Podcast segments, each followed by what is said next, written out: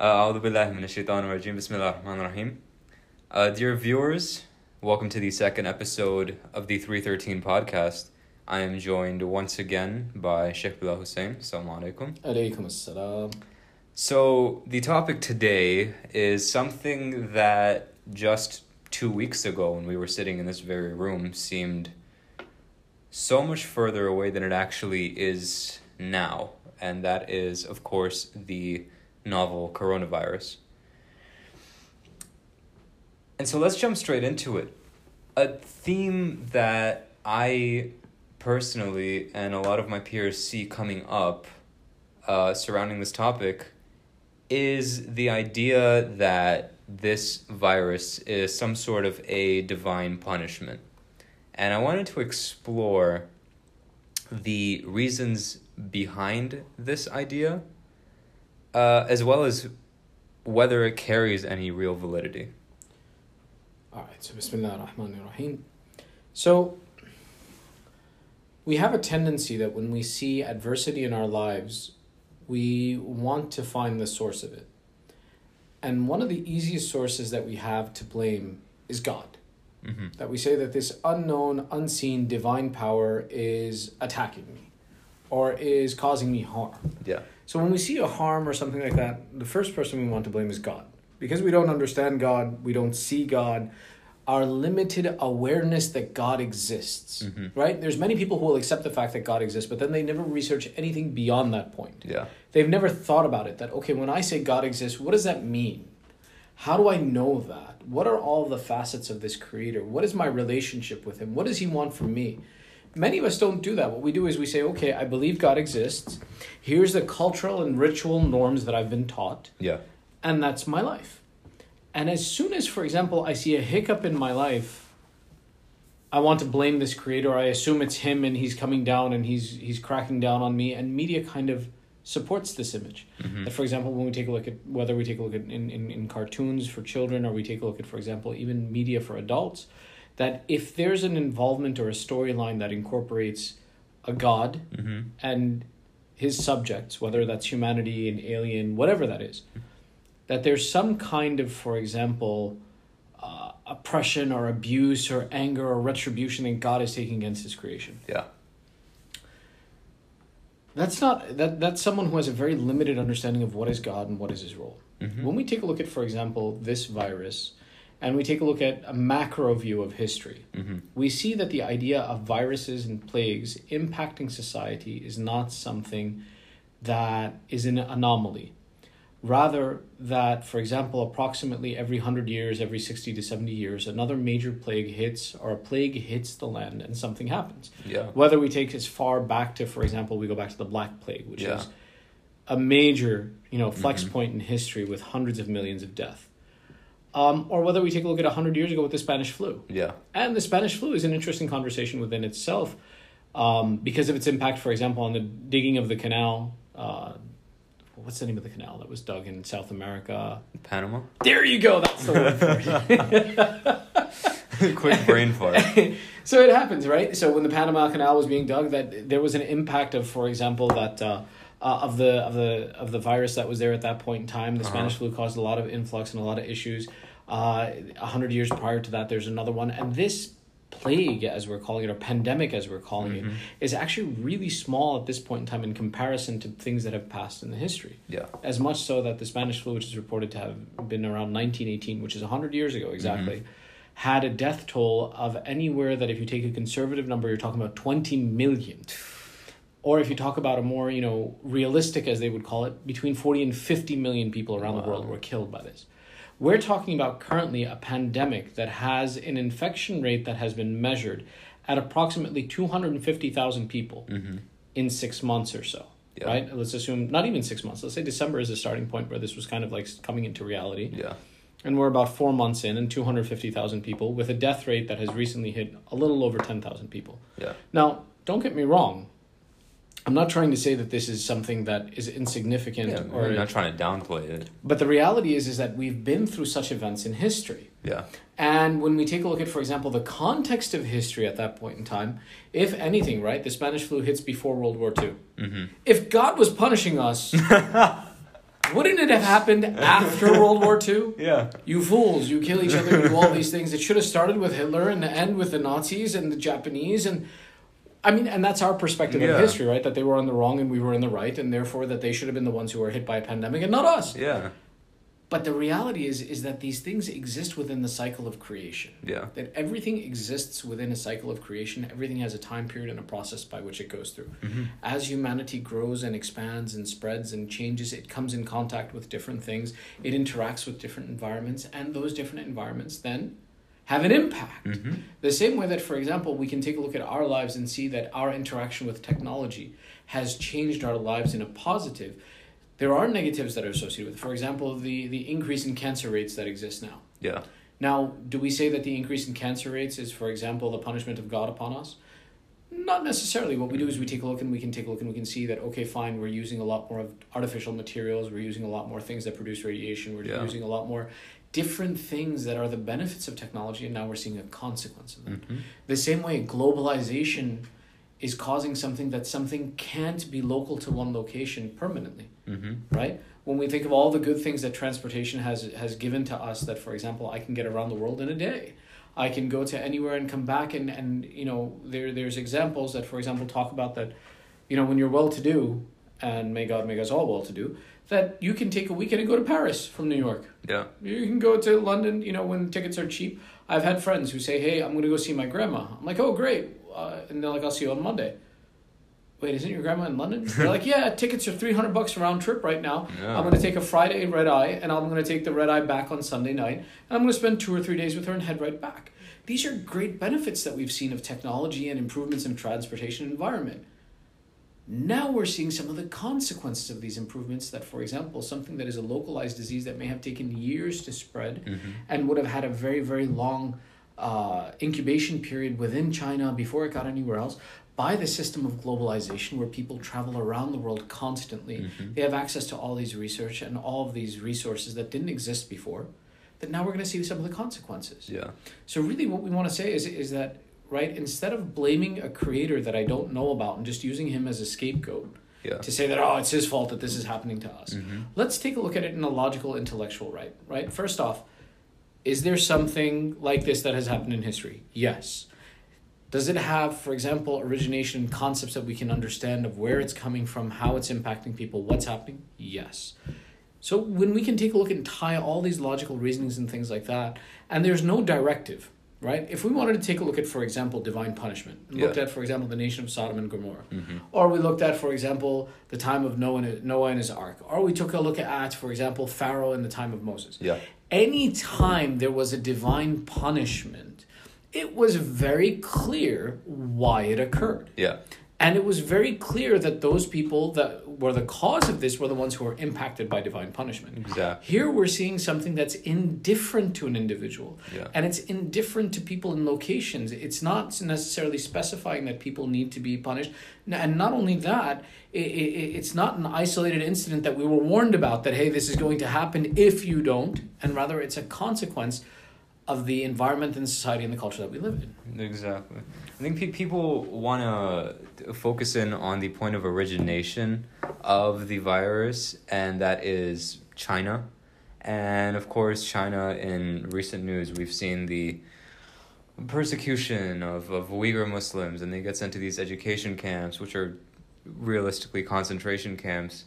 And a lot of people want to argue that this is God's punishment on this group of people who are obviously uh, engaging in very oppressive acts. Uh, and what that does is not only sound extremely unintelligent because this virus is in more places than just China. Well, and not just that. Let's talk about what happened in Myanmar, right, with the Rohingya and the persecution. Exactly. Why didn't it begin there? Let's talk about, for example, the persecution in Kashmir. Why didn't it happen there? Exactly. Let's talk about the persecution in Syria. Why didn't it happen there? Let's talk about the famine in Yemen. Why didn't it happen there? Mhm. We can go. Let's go back to the the Czech Republic and where they did ethnic ethnic clear, uh, cleansing in Serbia. Why didn't it happen there? Not to take away from the oppression that's being suffered by those Yeah. people, however, to create and tie and create false correlations between things, at times, disrupts our ability to acknowledge that.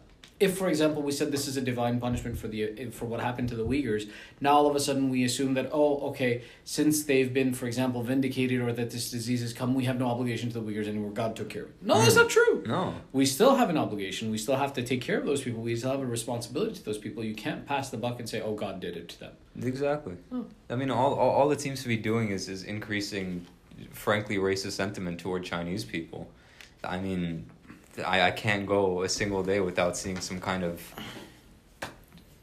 insensitive joke about the the, the, the diets of of uh, certain groups of people and it's it's it's all very so everybody do your part and buy Chinese food yeah exactly so i mean ch- ch- chinese restaurants are like No, there is. There is actually Yeah. a real impact to the people, and that's why. This is why, for example, one of the consequences of of of being forced into isolation should be something that causes us to open our minds mhm. and step away from the popular media narrative that's fed to us. Let's use our heads and think about what's going on, what are we being told, and how is that tied to reality. Let's be a little bit more critical in our thought process to say that, okay, does this make sense? Does this Mhm. not make sense?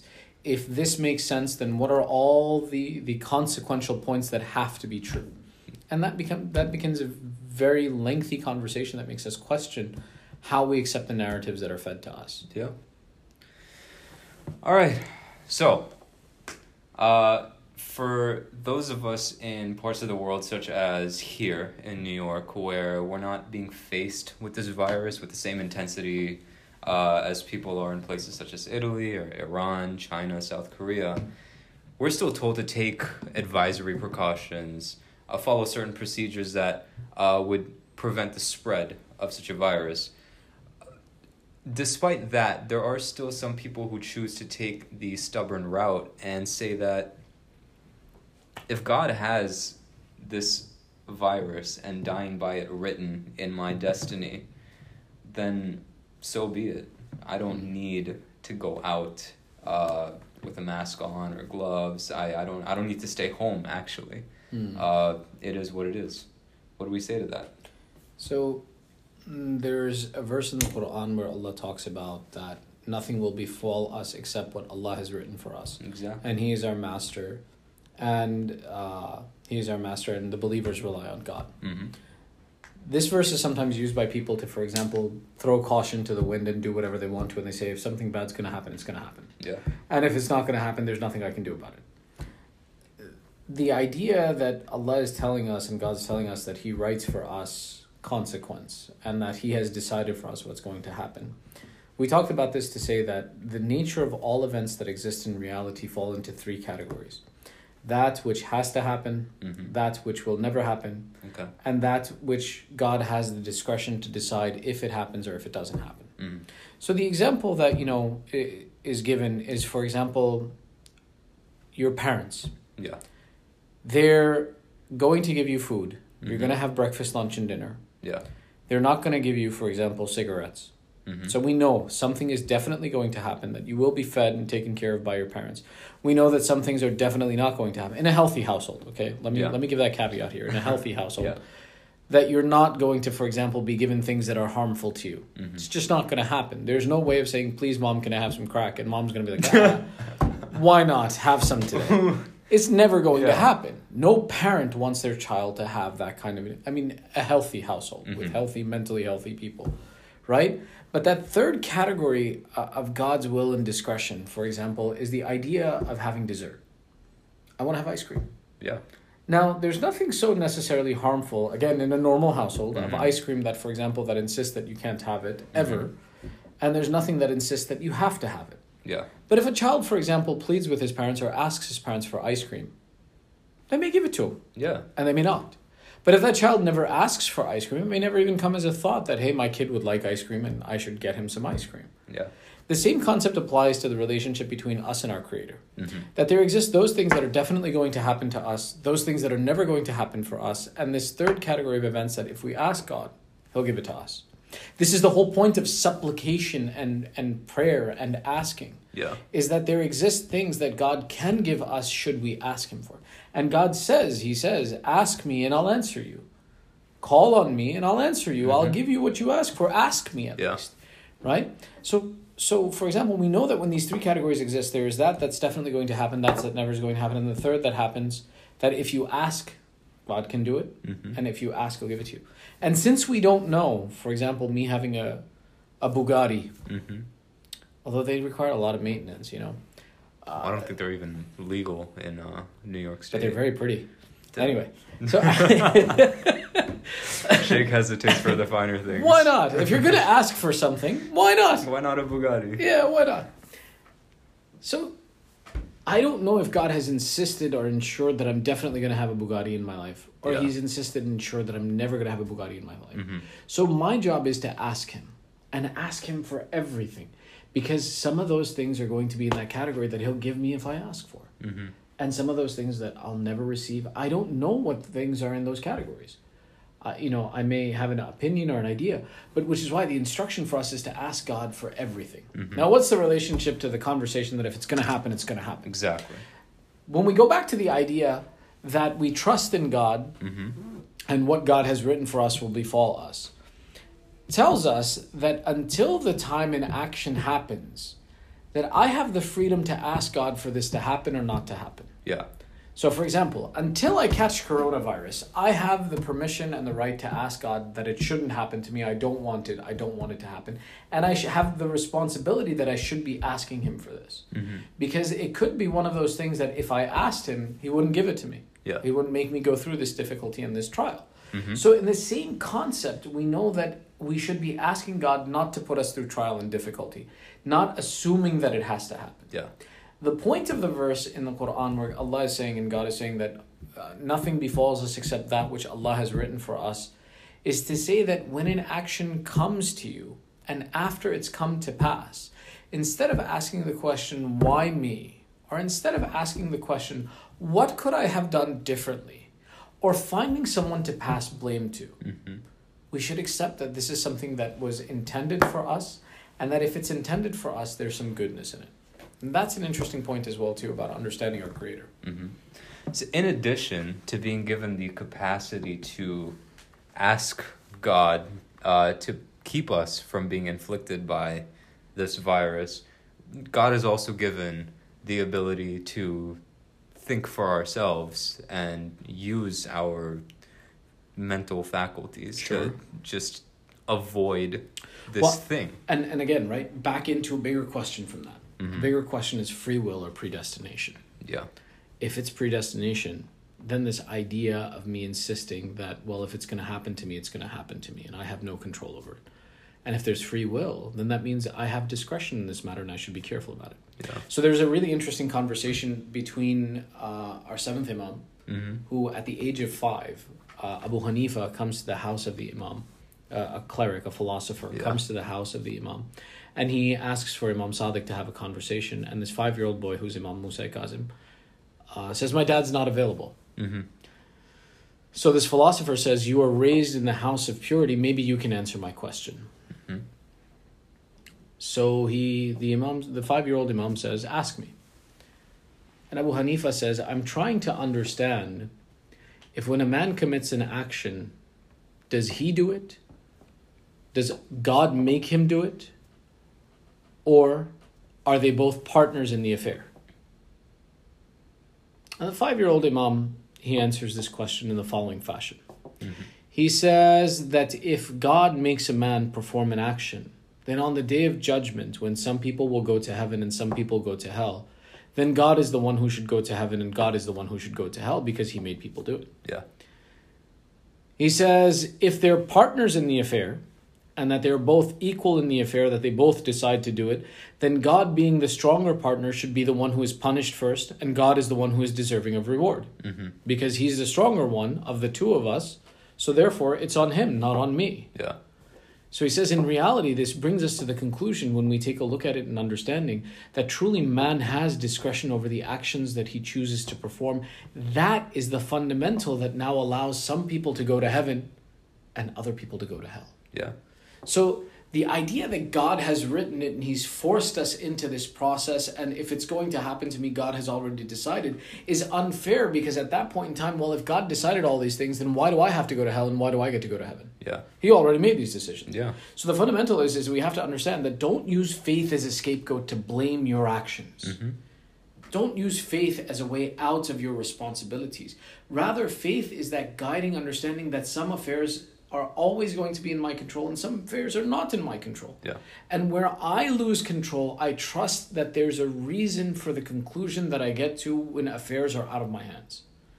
But as long as they're in my hands, I shouldn't use someone else or blame someone else for the good or bad that happens to me. It's rather it's on me to make that decision and come to a good conclusion or not. Well, well, you guys heard it here first. Uh, you, at least to some extent, have control over whether or not you get the coronavirus. Uh, so Well, why not? I mean, you know, think about it.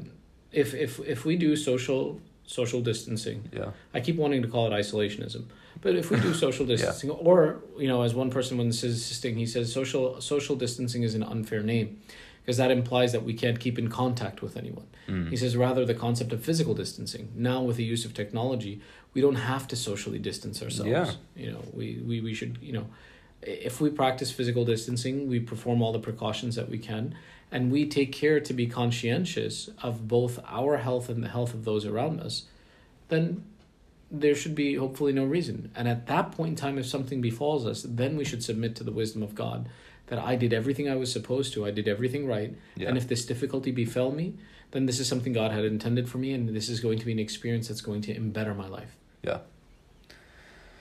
So taking into account that the prophet, peace be upon him, was sent as rahmatul lil alamin, a, a- a mercy to all mankind, uh, he and his family, what advice have they left us to practice during times of crisis such as these?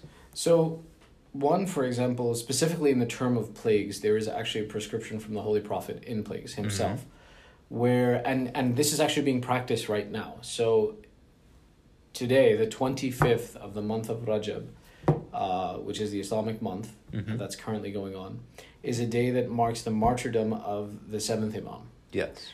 And as a tradition in Iraq, people take a pilgrimage to ba- Baghdad Mm-hmm. and they visit the shrine of the Imam. They visit his burial place. Mm-hmm. And this is usually in the millions, millions of people. The entire country, I think, has a total of 30 million people, Yeah. and 10 million people gather in the city of Baghdad as a commemoration for this event. It. Uh, I was checking the statistics because I was curious for uh, Arba'in, which is another uh, observance that we have.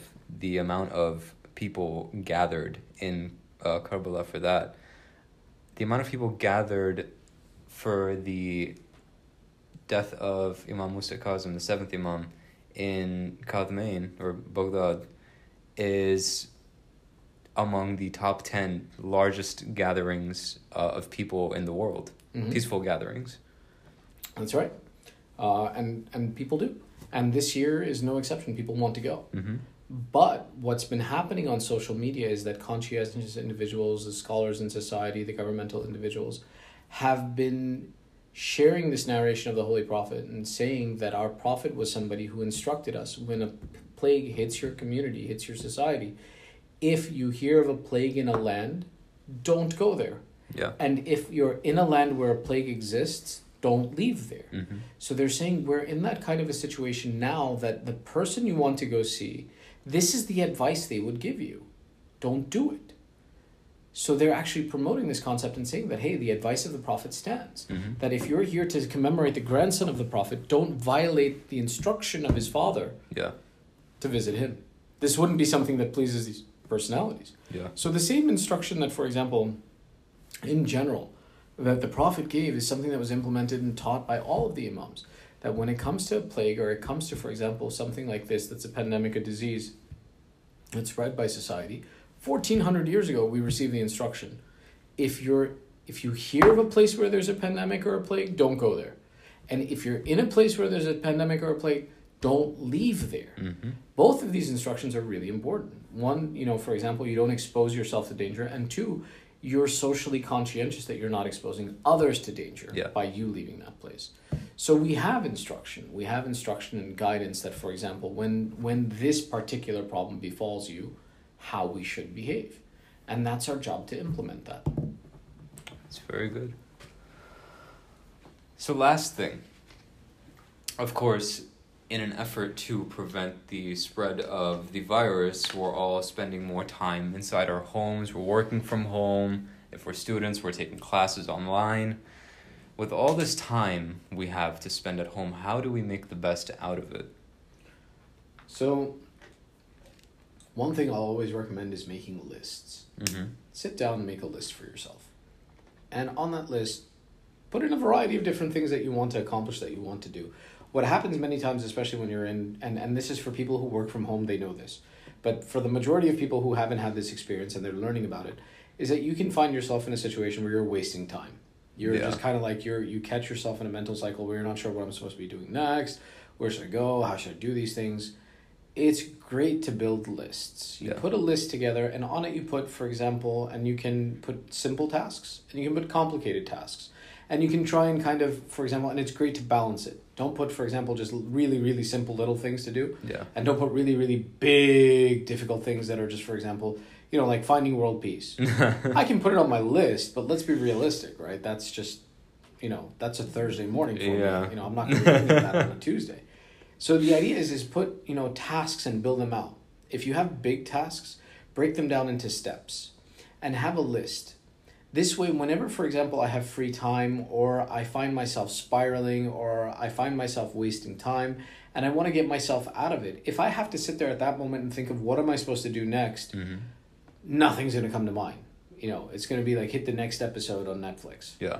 So versus that, when I have a list built out, I have the ability of one helping myself, pulling myself out of, for example, a bad situation, pulling myself out of a spiral, pulling myself out of the process of, for example, uh, just watching episode after episode on TV and Yeah. just sitting there with a laptop turned on. Yeah, you, you caught me there. I have been making the most of my Netflix subscription. So that that's one aspect. The other thing is is that for example, when you do get ne- down and you get a little depressed over all these other things, being able to cross things off of a list really helps gives you that positive Yeah. reinforcement to move on to the next task or look at something different. mm-hmm. So I mean thi- this this this list building thing especially when you're when you want to work from home is fantastic. The other thing is is every 2 3 days write a brand new list Mm-hmm. take some things off of the old list, move it on to the new list, create a brand new list so that you have a new document to take a look at. And don't throw out the old one. Put it to the side. Sometimes you need to look at your old victories to kind of give you motivation and to remember different things that you want to do. Yeah. So, for example, going back and looking at last week's list and being like, oh, yeah, I was working on all these different things. Maybe something I completed, there's another level to it that I can do. Maybe Mhm. there's something else that I can do. For And sometimes it's follow up. Like, for example, I wanted to write an email to find up and follow up on, for example, uh, my grades or my, my result from my professor, or I asked him a question. Yeah. I've crossed it off my list. I'm done. I didn't get an answer. Mm-hmm. right? Now to remember that oh yeah to go back i can go look at my old list and kind of like oh yeah i sent him an email. I didn't hear back. Let me add it to my email let me add it to my list again to send an email and send a communication. Yeah. the other thing is is keeping in contact with family friends and relatives. Mm-hmm. um, you know and, and a lot of time. If for example you know i get on my phone and i just kind of start talking there's my day. But if for example i allot myself a time that for 20 minutes i'm going to reward myself that you know i'm going to have some interaction with family friends and relatives. I i can then you know kind of pick and choose and start the process of communication. Start from the beginning of my contact book and begin the process of calling people or messaging them. Yeah. hey i was thinking of you. Mm-hmm. that's a great message you know. Hey i was thinking of you. What's going on with life? Yeah. you know, we take for granted that since we see on social media or that people can share and post content, that we know generally what's going on with them. Mm-hmm. But I mean, we've already talked about, and there's a lot of articles out there that, for example, Instagram, you know, Twitter, all these things represent your best life. Yeah. And it's not really a true reflection of the condition you're going through and things Mhm. like that. But reaching out to someone and just touching base, you kind of hear in, you kind of feel in what's going on, you hear about what's happening, what's up with life. And it gives you a point to reconnect, and sometimes it gives you ideas on how you could be growing Yeah. are things you could be taking a look at. Mhm. So I mean, these are different things that we can do, and the other thing is is try and have a system of compensation. Yeah. For example, if I have X number of hours that I enjoyed myself, I need to do X number of things in place. So, for example, one that I have that I use is however many hours a night I sleep, that's how many pages of Quran I have to read every day. Wow. So this way, for example, one is you know like the idea you're stuck at home. Yeah. You're not sleeping the same as you used to before. There are people who are sleeping 12 hours a day right now. Guilty. You don't have to tell everybody. I want them to know they're not alone. but the idea is, is right. We're we're we're taking advantage. We're kind of flexing. We're kind of having a little bit of fun. We're spreading out. We're getting comfortable. We're getting relaxed. Yeah. Because there's the boundaries that we have of structure and schedule aren't there to force us back into, you know, for example, instead of eating one cookie, there are people who are eating the whole box in one go. I don't know why you're coming at me like this Uh, I- today, Shiv. hey, listen. if anyone ever asks if I'm spiritual and I can see the unseen, you know the answer. I'll testify to that. The point is, right, what we do is things that we enjoy. Yeah. Have a point system that compensates, that for every X of these that I have, I have something else. Mhm. So, for example, I have, uh, you know, for example, an hour of TV Yeah. has to have 30 minutes of studying. For example, that, Yeah. you know, I have to at least spend 30 minutes listening to my, or for example, for every episode that I watch, I have to listen to one lecture online of my class Okay. or for example another one could be that for for example you know every every show that i want or you know show and tv or things that we want to do for fun Yeah.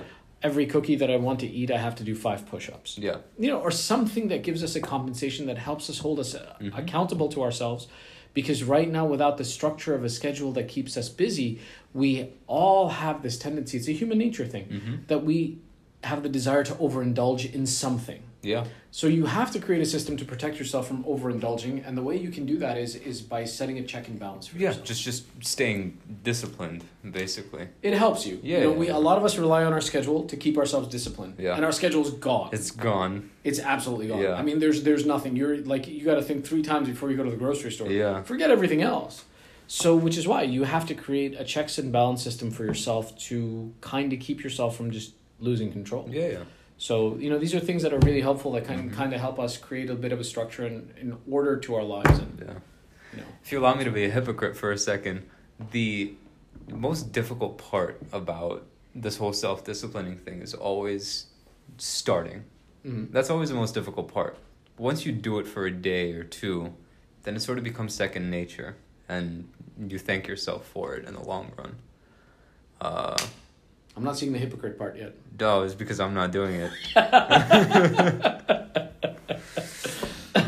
Again, you don't have to tell people these things. It's okay. I'll start. I'll start tomorrow. Said everybody ever. well, it, you know, the the best thing is is to do one at a time. Yeah. Right. To to and and even in, for example, in prayer. Yeah. Right. There's a narration that talks about the idea that a Muslim is a person who should pray fifty one rakat a day. hmm Should pray fifty one cycles of prayer every day. The mandatory minimum that's required is seventeen. Yeah, I was, I was gonna say don't don't don't get me wrong, but I I, I thought So the question always is, and people ask this question: How do I get from seventeen, which is the minimum, yeah. to fifty-one? hmm And sometimes, for example, when people hear this, and I'm, I should be praying fifty-one. The next day, they jump in to the deep end and they go fifty-one, Yeah. and they're committed for about a week, and then they burn out. hmm Rather, what's recommended is you start slowly. You start slowly. You add two, and then after you become in the habit of adding two, then add three, then add another two, then add one. So it's a gradual building process. So, for example, if I decide I'm going to be the most disciplined, regimented individual starting tomorrow, it's not going to happen. Because what's going to happen is I may do it for a day or two or three, and then I'm going to burn out because Mhm. it's so different from my regular lifestyle that it causes me to freak out, and I want to go back because humans are creatures uh, of habit. Yeah. We like to have our habits, we like to have our routines, we like to have our systems. hmm So the best way is bring gradual change. Gradually. Add one thing, add another thing, and you can kind of build one off the other. So for example, one thing that happens is accountability is great in helping us keep committed to something. hmm So for example, as I add something new to my routine, when I call a relative, for example, or I call a friend, I say, "Hey, I started this new thing in my routine." hmm And that aspect of now that I've shared it now will help keep me accountable to the fact that I keep it going. So in this way, you know, you can kind of always add in gradually and then build and build back and forth. And sometimes if you can get a friend to do the same kind of commitment, you Yeah. makes a big help. It's always Um, good having some company. Yeah. And and that's the thing. One of the things that I've seen people are doing, for example, when they start a new routine, hmm to keep themselves accountable, they'll announce that new routine and how they fulfill that new routine on, for example, Twitter Yeah. or you know or, or on Instagram. hmm and they'll include that snap of the day and then it becomes you know, I started this, people are going to be Yeah. looking, or I have to keep up with it. And other people, for example, then compliment and support your process. Yeah. So, as for example, you may start something new, you may start something good.